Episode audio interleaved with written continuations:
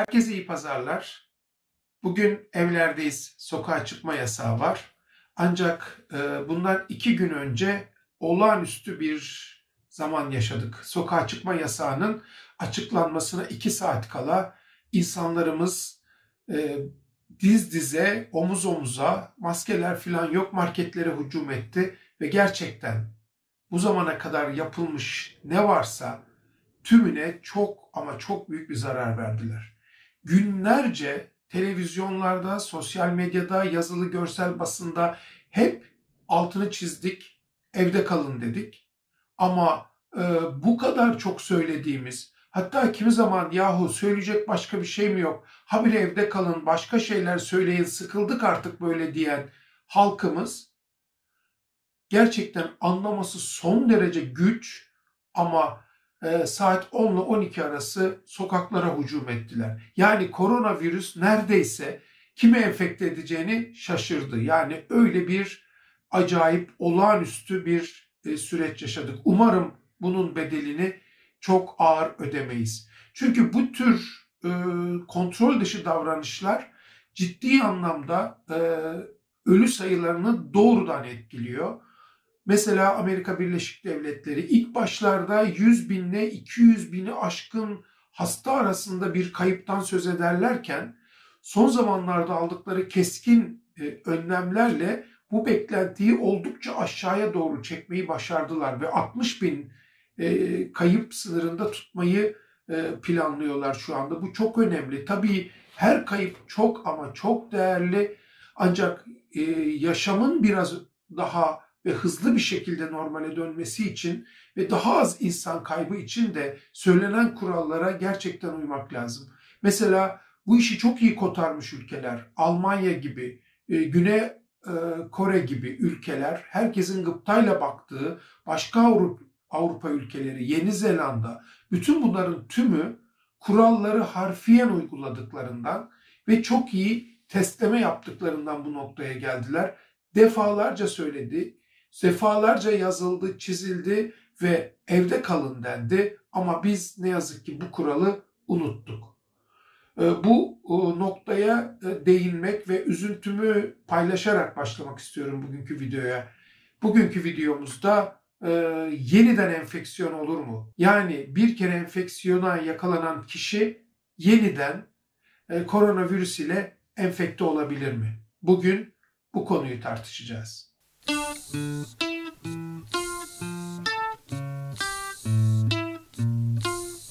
Koronavirüsün yeniden enfeksiyon yaratabildiği ile ilgili yani yeniden bir hastalığı koronavirüsü geçiren bir kişinin yeniden koronavirüse yakalanma ihtimalinin e, olup olmadığı sorusu insanları çok rahatsız eden bir soru. Çünkü geçirenler genel olarak bir daha geçirmeyeceklerini düşünüyorlar. Aslında yeniden enfeksiyon olabileceğiyle ilgili düşüncenin oluşmasında Güney Kore'den çıkan bir çalışmanın çok büyük önemi oldu. Önce 50 küsür vaka, sonra 90'ı aşkın vakada e, daha önce testleri pozitif olan, koronavirüs geçiren, ondan sonra negatifleşen bazı kişilerde daha sonra yapılan değerlendirmede pozitif olduğu saptandı ve bu da virüsün tekrardan kişileri enfekte edebileceği ile ilgili ciddi bir kaygıya neden oldu. Araştırmacılar üç tane önemli neden üzerinde duruyorlar. Bunlardan bir tanesi PCR testinin çok güvenilir olmaması aslında. Başta PCR'ı pozitif olup süreç içerisinde PCR'ı e, negatifleşen kişilerde o negatifliğin gerçek bir negatiflik olup olmadığından emin olamıyoruz yapılan çalışmalar %30 oranında PCR'ın e, yalancı negatif sonuç verebileceğini gösteriyor. O yüzden zaten biz birbirini izleyen 24 saat arayla yani iki defa e, test yapmak gerekir ve iki defa negatifliği göstermek gerekir bu risk için. E, yani yalancı negatiflik riski için söylüyoruz. Araştırmacılar ee, Kore'deki bu daha sonradan pozitifliğin aslında hiç negatifleşmediğini ve virüsün e, o negatif sanıldığı dönemde de PCR'daki teknik zorluk nedeniyle negatif olabileceğini e, söylüyorlar. Aslında pozitifken. Bu birinci açıklama. İkinci açıklama şu.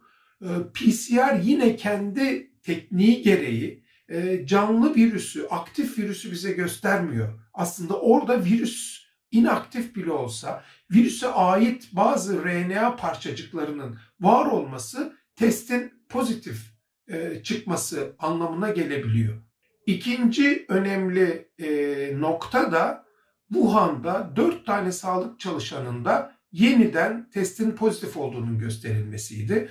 Ancak burada da e, demin söylediğim sebepler rol oynayabilir. Özellikle inaktif virüsten kalan viral kalıntılar testi pozitif gibi gösterebilir. Çünkü bu 4 sağlık çalışanının takibinde bir, bu kişilerin e, yeniden hastalık bulgusu göstermediği saptandı. Daha önemlisi bu kişilerin yakın aile bireylerine bu virüsü, daha doğrusu bu pozitifliği taşımadıkları ve onlara aktarmadıkları, onlara bulaştırmadıkları gösterildi.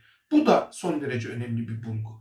Üçüncü önemli bulgu makak maymunları üzerinde yapılan çalışmalar. Gerçekten de COVID-19 ile enfekte edilen makak maymunları daha sonra düzeldikten sonra yeniden COVID-19 ile enfekte olmadılar. Bütün bunların e, yanı sıra e, genel olarak bizim daha önce diğer koronavirüs e, salgınlarından da öğrendiğimiz önemli bir nokta hem MERS'te hem SARS'ta en azından birkaç yıl bağışıklığın devam ediyor olduğu ile ilgiliydi. Bütün bu tartışmaların yanı sıra yine Çin'de önemli başka bazı bulguların varlığı da birazcık kafa karıştırdı. O da antikor düzeylerinin titresi. Yani e, kişi enfeksiyonu kapıyor, ona karşı vücudu savunan antikorlar oluşuyor ve bunların düzeyleri ya daha doğrusu bu antikorların varlığı kişileri enfeksiyondan koruyor.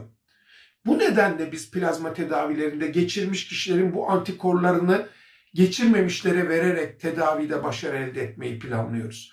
Ancak Çin'de yapılan bu çalışma antikor düzeylerinin sabit olmadığını, yaşlılarda antikor düzeylerinin daha yüksek olduğunu ama genç popülasyonda bu yüksekliğin o kadar belirgin olmayabildiğini ve daha önemlisi bu antikor pozitifliğinin zamanla negatifleşebileceğini ortaya koydu.